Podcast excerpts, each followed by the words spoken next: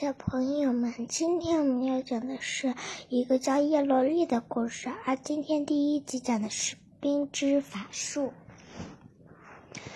齐娜得知舒颜的身体停止了生长，心里难过极了。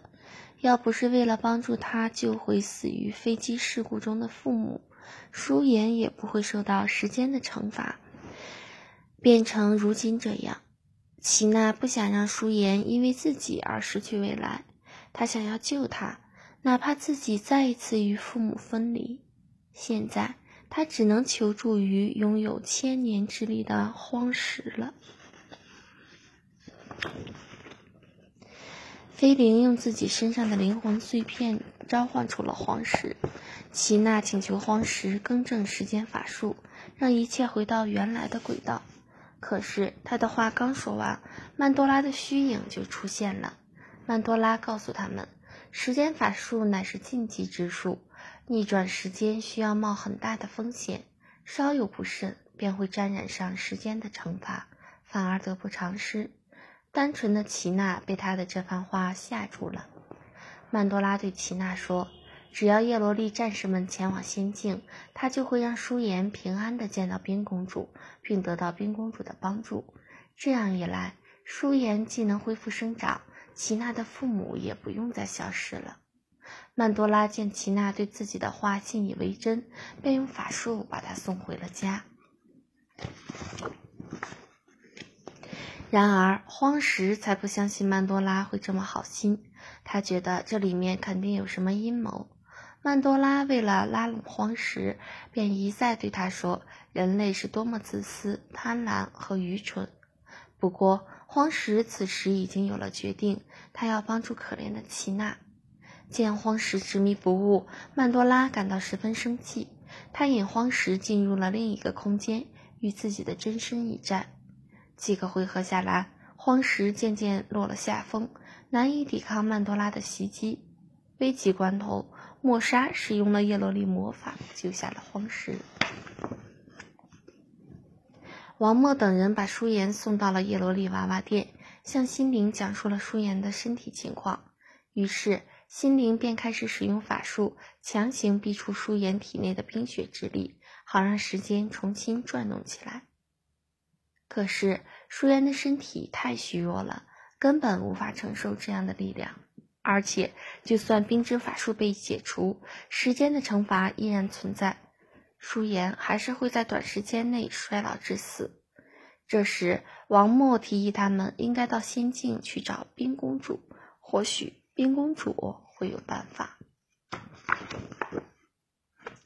大家都觉得这是个好主意，舒颜却不赞成，因为他不希望伙伴们为了他去冒险。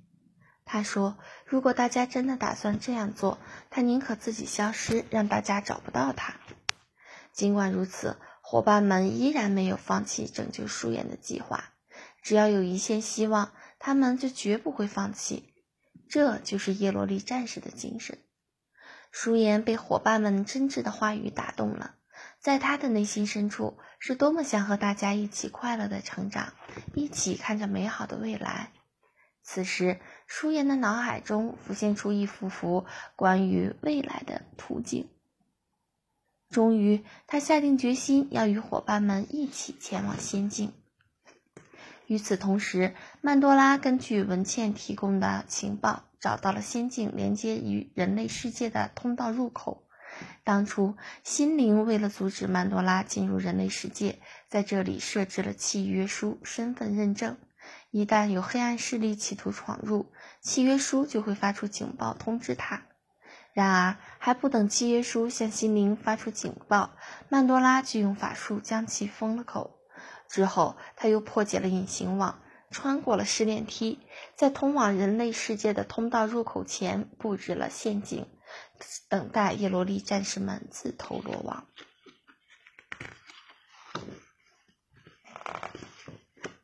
灵犀阁的秘密。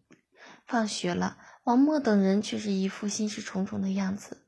原来今天晚上他们就要前往仙境了，可他们一直担心曼多拉藏着什么阴谋。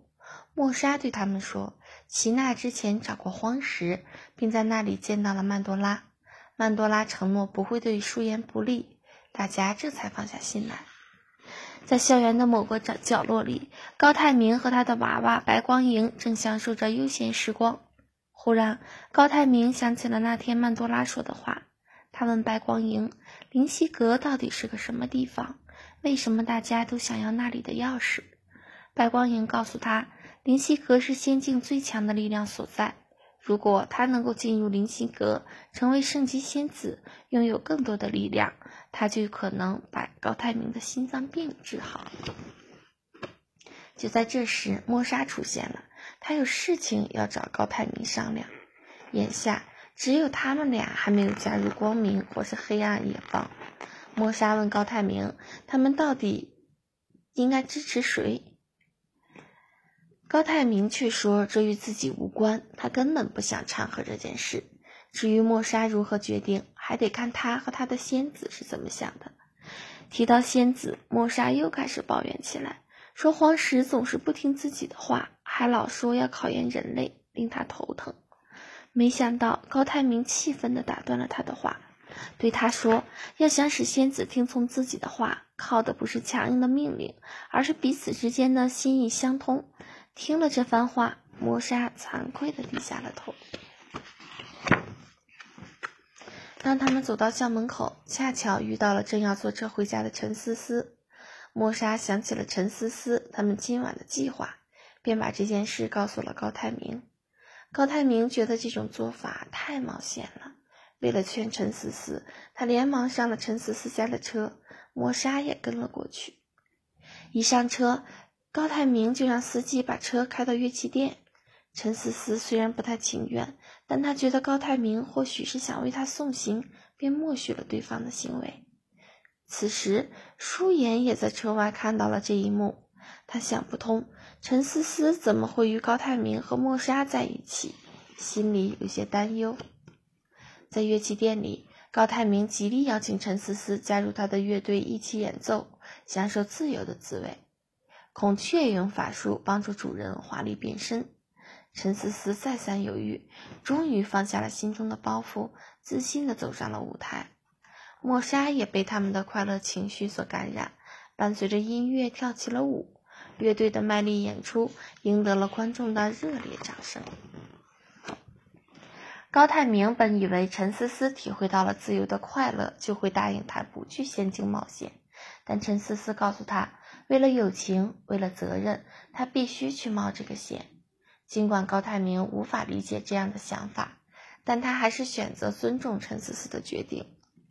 原来，做真实的自己是这么的快乐自在。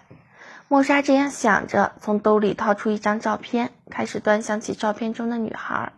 过了一会儿，他对孔雀说：“希望自己能够变成照片中的样子。”于是，孔雀使用魔法。把莫莎变成了照片中那个黑色短发、满脸痘痘的平凡女孩。就在这时，舒言来了，他提醒陈思思该出发去仙境了。重返仙境，在娃娃店里，心灵显得忧心忡忡的。他担心叶罗丽战士们能否到达冰晶宫，并成功说服冰公主帮助舒言，也担心仙子和荒石。能否站到光明这一边？就在这时，荒石突然现身了。荒石非常不满，心灵强迫他与人类缔结契约的做法，使他不能维持巨橡树，也无法释放体内巨大的力量。心灵劝说荒石回到仙境，荒石却误以为他是害怕自己发现人类的自私而帮助曼多拉才赶走他。荒石告诉心灵。自己其实是为了见他才来到人类世界，并且也不打算就这样回去。说完，他便离开了这里。很快，王默等人如约到了娃娃店，他们都做好了前往仙境的准备。心灵告诉他们，冰公主已经把玉如意还给了曼多拉，回到了冰晶宫，并叮嘱他们直接去找冰公主，不要在仙境多做停留。然后，他念起了咒语。打开了通往仙境的大门。另一边，冷茜正享受着内心的煎熬。为了换回铁西，他再次背托背叛了叶罗丽战士们，把仙境与人类世界的通道告诉了曼多拉。可是他并没有感到快乐，一方面是因为心中的愧疚，另一方面是因为铁西尚未恢复完整的生命，只有在缔缔结契约后才能复活。文倩以契约缔缔缔结契约的方式恢复了铁西的生命，还向他坦白了自己的所作所为。但善良正义的铁西不希望主人为了自己而伤害别人，依然的解除了契约。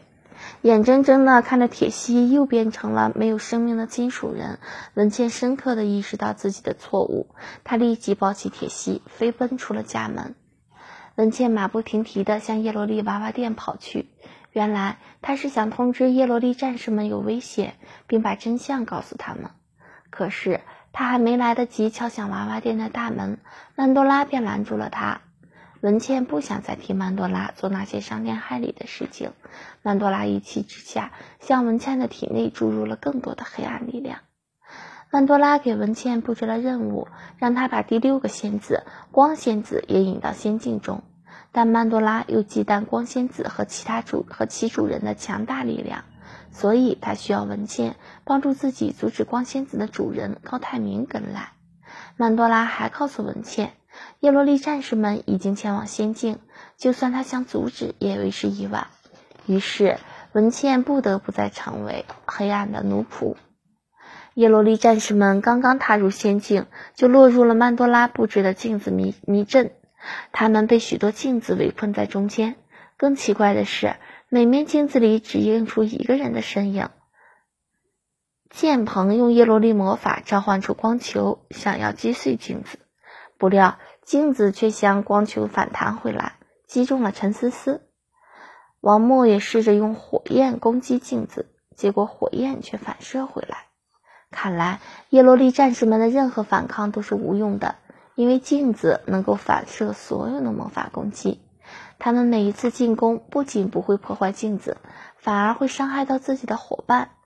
见到自己布下的陷阱起了作用，曼多拉十分高兴。